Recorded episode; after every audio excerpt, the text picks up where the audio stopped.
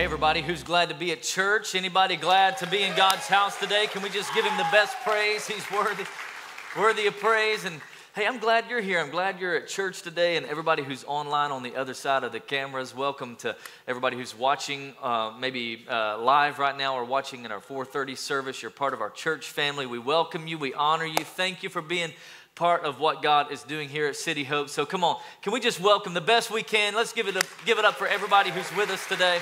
Glad, glad that you're part of our family. And uh, you heard Jacob mention there on the on the news video just a minute ago that small groups are kicking off. They launch next week, but the directory is open today. So that means you can go to the website here. You can also pull up the the Church Center app so you can just download that from the Play Store or the App Store. It's called Church Center. Set it up for City Hope Church, and everything that we do as a church is really, uh, you can find it there. And so you can search the online directory. Right now it's live. Just begin to find a couple different groups that you want to be a part of. And, and I'm telling you, you'll be blessed because uh, when you get in a group, when you have somebody just shouldering the burden with you, I'm telling you, it just helps make life a little bit easier. Amen, everybody. And we just have somebody come alongside us, and, uh, and we're a friend to somebody else. So that's happening today.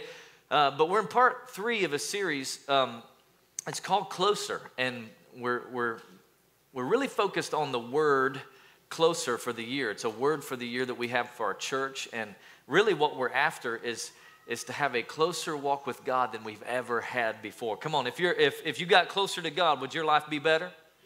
Come on, so let's let's just be intentional about it. Let's get intentional about being close to God. And so we're in part three of this series, and one of the ways that we can get closer to God really is through 21 days of prayer. Hey, everybody, last week, best week, we're coming in hot. 21 days of prayer finale happening on Saturday.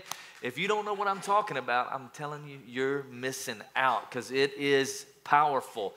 We're seeing God do some incredible things through 21 days of prayer. I know that this past week, day 13, God spoke to me through confirmation about some things that I've been praying about.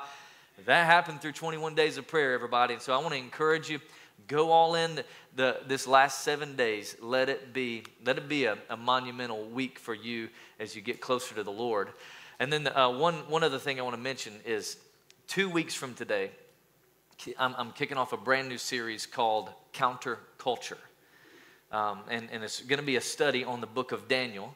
And we're going to we're going to learn, we're going to study how to live a stand up life in a bow down kind of world. How to have truth and grace, how to stand firm and love well at the same time, because we're living in a culture that is counter to the Word of God. Amen? So, I mean, not amen, but yeah, right?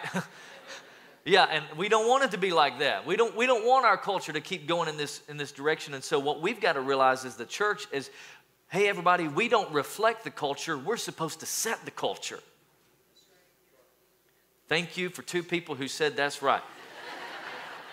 Are we just going with the flow? We just do what everybody else wants us to do? No, no, no. We, we set the culture around us. We, we, we take it up a notch. We, we are the light of the world to a dark world around us. Amen, everybody. That's what we're here to do. And so, next uh, two weeks from today, we're kicking off this series, Counterculture.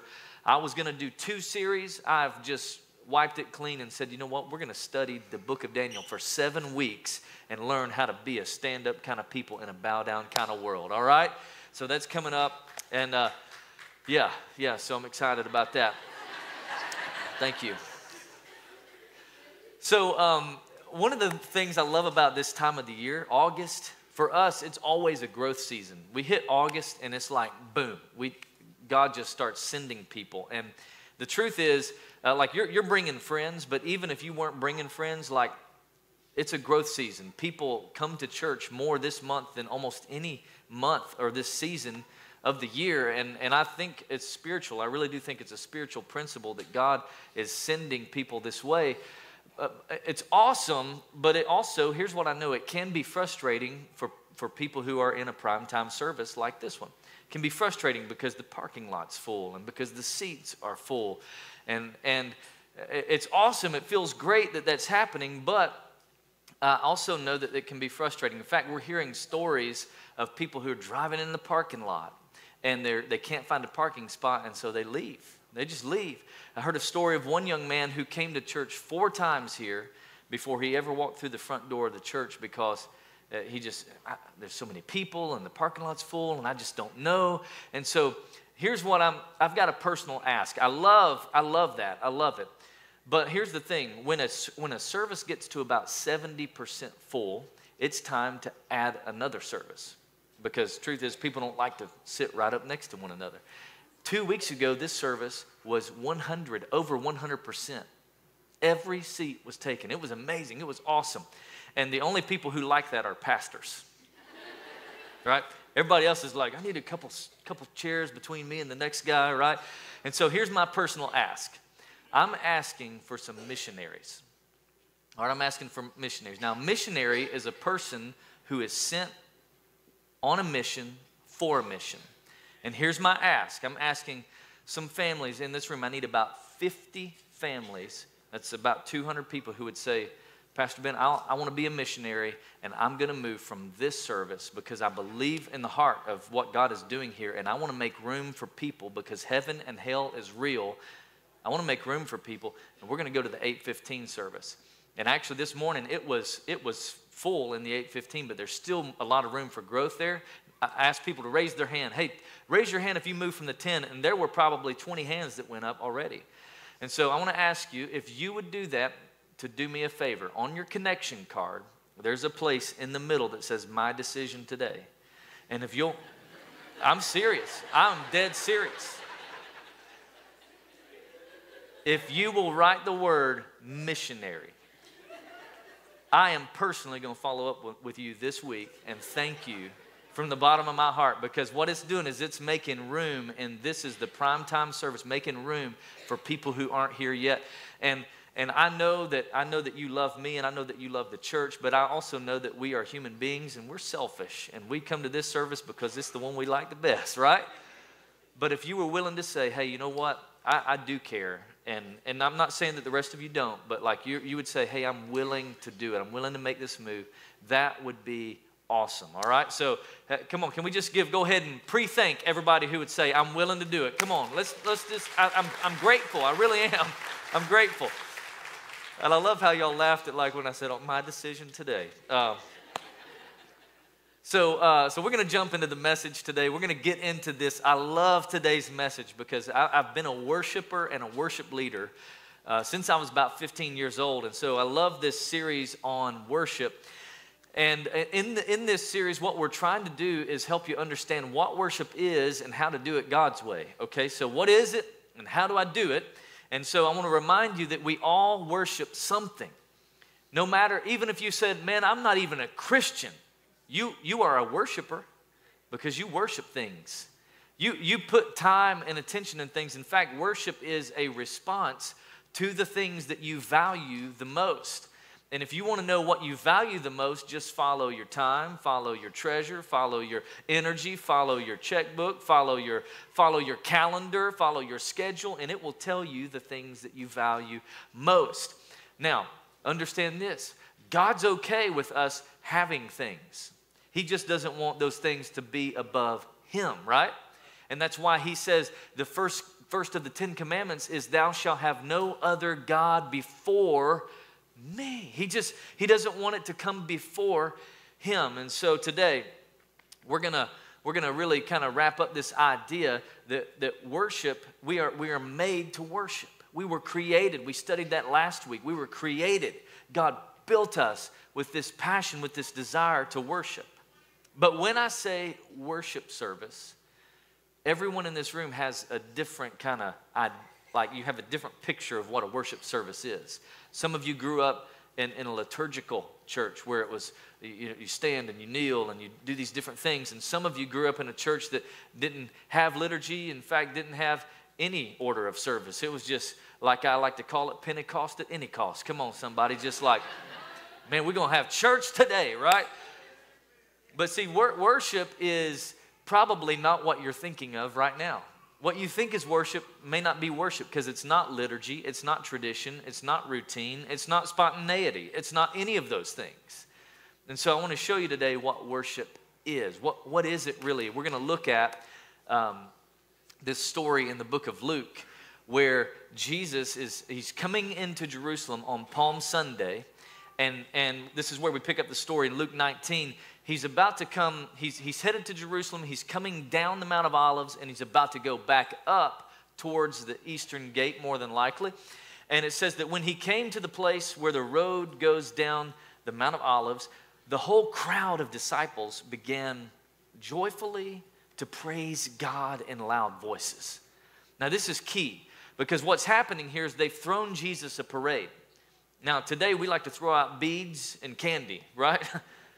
but in Jesus' day, they waved palm branches. And they, they put these palm branches on the ground and they would throw their coats on the ground. And Jesus is riding this donkey through this parade. And the people are joyfully praising God with loud voices. So they're not going, wow, the Messiah is here. This is incredible. Wow. Praise God. No, it's loud. It's, it's so loud, in fact, that they're, they're singing something that's pr- it's pretty upsetting to the Pharisees. They're singing, Blessed is he who comes in the name of the Lord. Hosanna, Hosanna. That's a cantata I was in when I was like 12. I remember those days. Blessed is he who comes in the name of the Lord, peace in heaven and glory in the highest. And then there was some worship police. The Pharisees showed up and they said, That's not how you do it. You need to put some long pants on and take your hat off in the house of God, son. Pharisees in the crowd said, Teacher, you need to rebuke your disciples. They're not doing it right. They're not worshiping right. And Jesus says, Well, I, I, t- I tell you that if they keep quiet, the stones are going to cry out.